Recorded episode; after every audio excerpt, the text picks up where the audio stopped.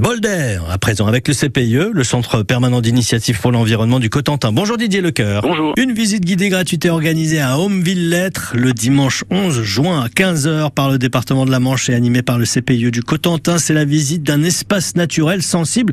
Alors peut-être Didier, ça veut Oui. dire quoi espace naturel sensible? En fait, c'est un terrain qui appartient euh, effectivement euh, au département de la Manche. Il y a 26 euh, ENS dans la Manche. C'est forcément un endroit qu'on préserve. Absolument, tout à fait. Ça peut être d'un point de vue aussi euh, naturel ou euh, architectural, puisque a, par exemple, vous avez les anciens fours à chaud euh, sur la commune du Cavigny, donc euh, qui sont aussi un ENS.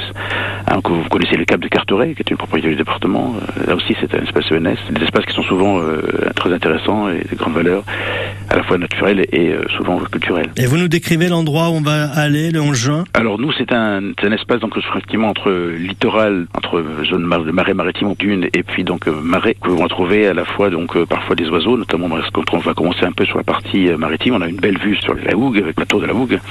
Effectivement les oiseaux qui vont là se promener sur euh, le littoral pour euh, se, nourrir de petits animaux comme les, les vers ou autres.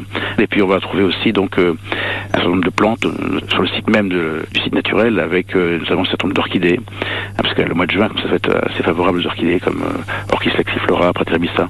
Donc un beau tapis d'orchidées, mais aussi effectivement d'autres plantes. euh. L'intérêt, si vous voulez, sur des sites comme ça, entre zone effectivement littorale, marais humides, euh, zone plus euh, carrément euh, dans l'eau, il y a une diversité euh, effectivement euh, végétale et, et animale qu'on va retrouver effectivement sur le site. Quoi. Alors ça, vous allez effectivement nous le faire découvrir, mais vous allez aussi nous faire découvrir le patrimoine bâti, parce que c'est un patrimoine particulier aussi à cet endroit. Alors c'est uniquement en fait quelques éléments, euh, notamment des vestiges de, de Tobruk, qui sont en fait des petits édifices euh, de la Seconde Guerre mondiale, effectivement, qui sont sur le site, puisqu'on faisait partie d'un ensemble plus fortifié, donc il y a des traces d'an- d'anciens blocos dont, dont un a été plus ou moins rouvert, et donc euh, il y a aussi ces sites-là, euh, dont on va qu'on va évoquer assez rapidement, parce que le, le site est quand même plus intéressant d'un point de vue, je dirais, euh, naturel. La balade dure entre 2 heures et 2 heures et demie. Voilà, Il- Il faut ça. prévoir des chaussures de randonnée.